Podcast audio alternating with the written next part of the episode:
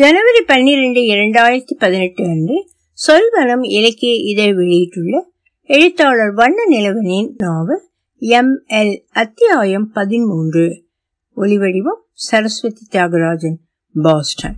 Peter சூப்பரண்டை பார்க்க வேண்டும் என்று நினைத்தான். ஊர்காவலன் அவனை ஒரேடியாக விரட்டியிருந்ததால் அவர் எதிரே தலையை தொங்க போட்டுக்கொண்டு உட்கார்ந்திருந்தான். அவன் எதற்காகவோ உட்கார்ந்திருக்கிறான் என்பதை புரிந்து கொண்ட ஊர்காவலன் என்ன கிளம்பணுமா? கிளம்பு என்று அவனை பார்த்து சொன்னார். அவர் பேசிய போது பீடி வாசனை அடித்தது. இல்ல ஐயாவை பார்க்கணும். எதுக்கு? இன்னைக்கு காலையில எனக்கு கொடுத்த அசைன்மெண்ட்டை பத்தி பேசணும்.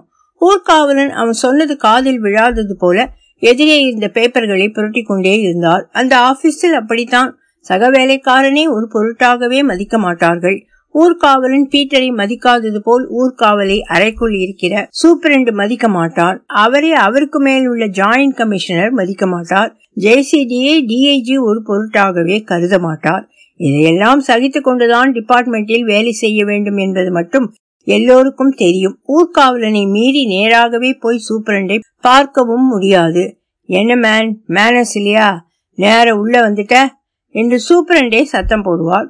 ஊர்காவலனின் மேஜை விளிம்பில் ஆள்காட்டி விரலால் தேய்த்து கொண்டிருந்தான் பீட்டர். கதவுக்கு பின்னாலே இருக்க சுவிட்சை போட்டுட்டு வா என்றார் ஊர்காவலன். அவன் எழுந்து போய் கதவை ஒருக்கடித்து திறந்து பின்னால் சுவிட்ச் போர்டில் இருந்த சுவிட்சுகள் ஒவ்வொன்றாக போட்டான். வராந்தா விளக்கு படிக்கட்டு விளக்குகள் எல்லாம் எரிந்தன. எதிர்மேஜில் இருந்த சிகாமணி அவனை ஏறிட்டு பார்த்தான். கதவை திரும்பவும் பழையபடியே சுவரோடு சுவராக சாத்தி நிறுத்தும் போது கதவு கீழ் நீளமாக சத்தம் போட்டது. பேசாமல் அப்படியே கீழே படியேங்கி போய்விடலாமா என்றிருந்தது. ஏதோ தன்னுடைய சொந்த வேலைக்காக சூப்பரண்டை பார்க்க விரும்பியது போல் ஊர்காவலன் நடந்து கொள்கிறாரே என்று நினைத்தான். ஆபீஸ் வேலையாகத்தானே அவரை பார்க்க வேண்டும் என்று கேட்கிறோம். பார்க்கலாம் பார்க்க முடியாது என்று பதில் கூட சொல்ல மாட்டேன் என்கிறாரே. மெதுவாக நடந்து சென்று அவர் எதிரே திரும்பவும் உட்கார்ந்தான். முகத்தை ஒரு மாதிரி வைத்துக்கொண்டு ஊர்காவலன் சூப்பரண்ட் அறையின் கதவை திறந்து கொண்டு உள்ளே போனார் போன வேகத்திலேயே திரும்ப வந்தவர் அவனிடம் போ வர சொல்லுதாரு என்றார். சட்டென்று எழுந்து சூப்பரண்ட் அறைக்குள் நுழைந்தான். தூரத்தில் நின்றே அவருக்கு சல்யூட் அடித்தான். பேப்பர் வெயிட்டை பையின் மீது வைத்துக்கொண்டே என்னப்பா? என்றார் சூப்பரண்ட். காலையில் தனக்கு கோயம்புத்தூரிலிருந்து பாலு போன் செய்து சாரு மஜும்தார் வருகிற தகவலை சொன்னது முதல் பாலகிருஷ்ணன் வீட்டுக்கு சாரு மஜும்தார் சென்றது. பாண்டியன் எக்ஸ்பிரஸில் புறப்பட இருப்பது வரை எல்லாவற்றையும் விரிவாக சொன்னான். அவர் அவன் முகத்தை பார்க்காமல் பையை பார்த்து கொண்டே அவன் சொல்வதை கேட்டுக்கொண்டிருந்தார். சாரு மஜும்தார் பெயரை சொல்லும் போதெல்லாம் சாரு மசும்தார் என்று சொன்னான். கோபால் பிள்ளையை அவர் எதுக்காக பார்க்கணும்? என்று அவனிடம் கேட்கிற மாதிரி தனக்குத்தானே கேட்டுக்கொண்டார் சூப்பரன். கோபால் பிள்ளை இப்ப தொழிற்சங்கம் அது இதுன்னு எதிரியாவது ஆக்டிவா இருக்காராப்பா? நீங்க ஐயா சரி அவரை பார்த்து எதுக்காக இந்த ஆளு அவரை பார்க்க வந்தாம்னு கேட்டு விசாரி. அந்த பாலகிருஷ்ணன் யாரு? காலேஜ் வாத்தியார்னு நினைக்கேன். சரி அவங்க மூமெண்ட்ஸ் என்னன்னு வாட்ச் பண்ணு. இவன் நேசப்பட்ட ஆள் இல்ல. பெரிய புரட்சிக்காரன். அவன் மதுரைக்கு வந்துட்டு போயிருக்கான்னா சும்மா இருக்காது. க்ளோஸா எல்லாரையும் வாட்ச் பண்ணு. தங்கராஜையும் கூட்டிக்கோ. நாளைக்கு தங்கராஜ் உன்னை கான்டாக்ட் பண்ணுவான். ஊர்காவலன் கிட்ட சொல்றேன். உஷாரா இன்ஃபார்ம்ஸை கலெக்ட் பண்ணி இன்னும் ரெண்டு நாள்ல எனக்கு ரிப்போர்ட் வரணும். ஜல்தி! என்றார் சல்யூட் அடித்துவிட்டு அறையை விட்டு வெளியே வந்தான் பீட்டர். ஊர்காவலன் நாற்காலியில் சாய்ந்து உட்கார்ந்திருந்தார். அவரிடம் சொல்லிவிட்டு புறப்பட்டான். கூத்தியார் குண்டு பிள்ளையும் கற்பகமும் சீதா பவனத்துக்கு வந்து ஒரு மணி நேரம் ஆகிவிட்டது. மணி பதினொன்று இருக்கும் சீத்தையும் ராஜேஸ்வரியும் மத்தியான சமையலுக்கான வேலைகளில் மும்முரமாக இருந்தனர். மீனாட்சியும் கற்பகமும் பட்டாசலில் உட்கார்ந்து பேசிக் கொண்டிருந்தனர் லட்சுமண பிள்ளை அங்கே வடக்கு சோரோரத்தில் கிடந்த பெஞ்சில் உட்கார்ந்து ரெண்டு மகள்களும் பேசிக் கொண்டிருப்பதை பார்த்து கொண்டிருந்தார் சோமு அறையில் உட்கார்ந்து ஏதோ தமிழ் நாவலை கட்டில் படுத்திருந்தவாறே வாசித்துக் கொண்டிருந்தான். லட்சுமண பிள்ளை கற்பகத்திடம் காலேஜுக்கு கிளம்பலாமம்மா முதல்ல வந்த வேலையை முடிச்சிருவோம். அக்கா எங்க போயிட போறா? இன்னும் மூணு வருஷம் இங்க மதுரில் தானே இருக்க போற? அப்புறம் பேசிக்கிடலாம் புறப்படு. மீனா என் சட்டையை எடுத்துட்டு வாமா என்றார். மீனாட்சி எழுந்து அவர்களுடைய அறைக்குள் போய் அவருடைய சட்டையை எடுத்து வந்தாள். கற்பகமும் அக்காவின் பின்னால் போய் டிசிஎஸ் எஸ்எஸ்எல்சி புக் அப்ளிகேஷன் எல்லாம் இருந்த ஃபைலை எடுத்துக்கொண்டு வந்தாள். அந்த ஃபைலை நெஞ்சோடு அணைத்து கொண்டு சோமுவின் அருகே போனாள். ஊர்ல இருந்து கொழுந்தியா மாமனார் எல்லாம் வந்திருக்கோம். எங்களை என்ன ஏதுன்னு கேட்கல. எப்பவும் புஸ்தகம் தானா என்று கேட்டாள். அதான் வான்னு கேட்டாச்சுல்ல என்றான் சோமு. வான்னு கேட்டா போதுமாக்கும் வேற என்ன செய்யணுங்க? என்று சொல்லிக்கொண்டே புஸ்தகத்தை படுக்கையின் மீது வைத்தான். அவள் அவன் முகத்தருகே வேகமாக குனிந்து அந்த புஸ்தகத்தை எடுத்து தலைப்பை படித்தாள். மயிலாடும் பாரியா? மயிலாடும் பாறைன்னு ஒரு பேரா? என்று அவள் சொன்னதற்கு பதில் எதுவும் கூறாமல் சிரித்தான். நீ படிச்சிருக்கியா? என்று சிறிது நேரம் கழித்து கேட்டான். நீங்க பெரிய படிப்பாளி. நான் பட்டிக்காட்டில் இருக்கவா? எனக்கு யாரு புஸ்தகம் தாரா?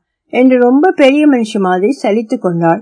வேணும்னா இதை எடுத்துட்டு போய் படி என்றான். அவள் அணிந்திருந்த பட்டு பாவாடை தாவணியிலிருந்து லேசான தாழம்பு வாசனை வீசியது. நீ உன்னோட துணிமணிகளை பெட்டியில வைப்பியா பீரோல வைப்பியா? எதுக்கு?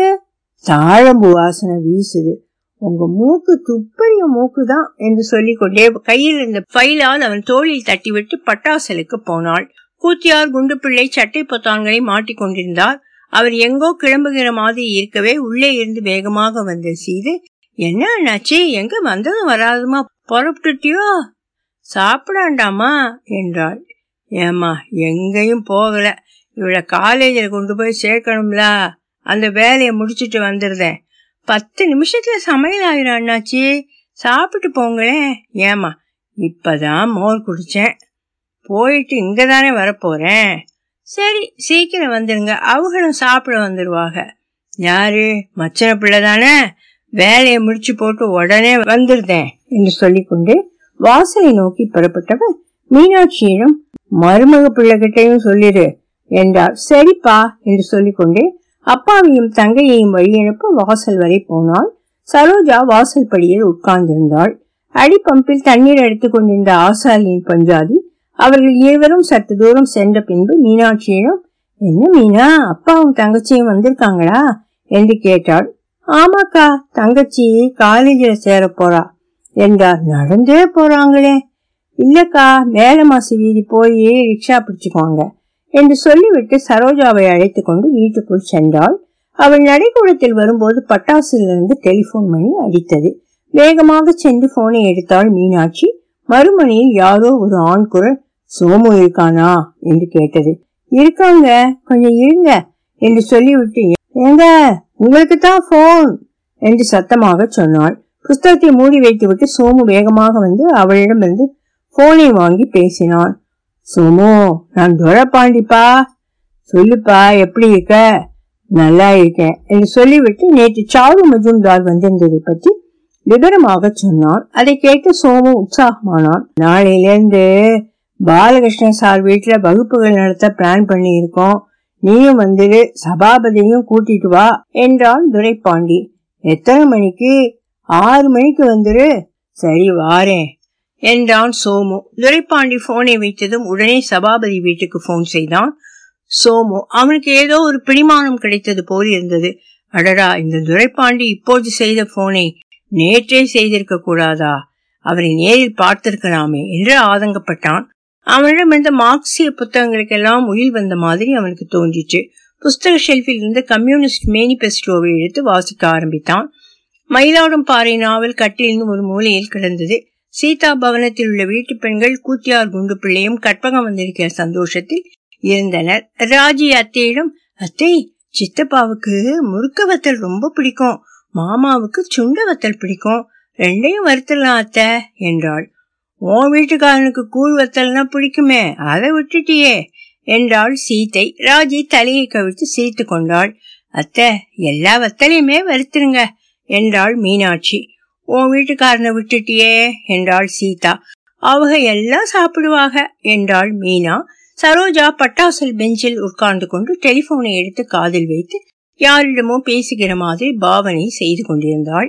அடிப்பம்பில் யாரோ தண்ணீர் அடித்துக் கொண்டிருந்தார்கள். மேலமாசி வீதியில் டவுன் பஸ் போகிற சத்தம் கேட்டது. கோபால் பிள்ளை வீட்டில் கீழே வண்டிக்காரன் மொட்டை சமையல் பாத்திரங்களை வண்டியில் ஏற்றிக் கொண்டிருந்தான். கோபால் பிள்ளையுடைய பெரிய மகன் ராமசாமி பிளாட்ஃபாரத்தில் எடுத்து வைக்கப்பட்டிருந்த சமையல் பாத்திரங்களை திரும்பவும் ஒரு தடவை சரிபார்த்தார். அவை கோரிப்பாளையத்தில் ஒரு விசேஷ வீட்டுக்கு கொண்டு செல்லப்பட வேண்டும். எத்தனை ஜாரணிடா? என்று மொட்டையிடம் கேட்ட ராமசாமி உங்க முன்னால தானே எட்டு ஜாரணி தேக்ஸாவுக்குள்ள போட்டேன். நீங்க பாத்துக்கிட்டு தானே இருந்தீங்க? என்றான் மொட்டை. தொடரும் ஒலிவடிவும் சரஸ்வதி தியாகராஜன் பாஸ்டன்.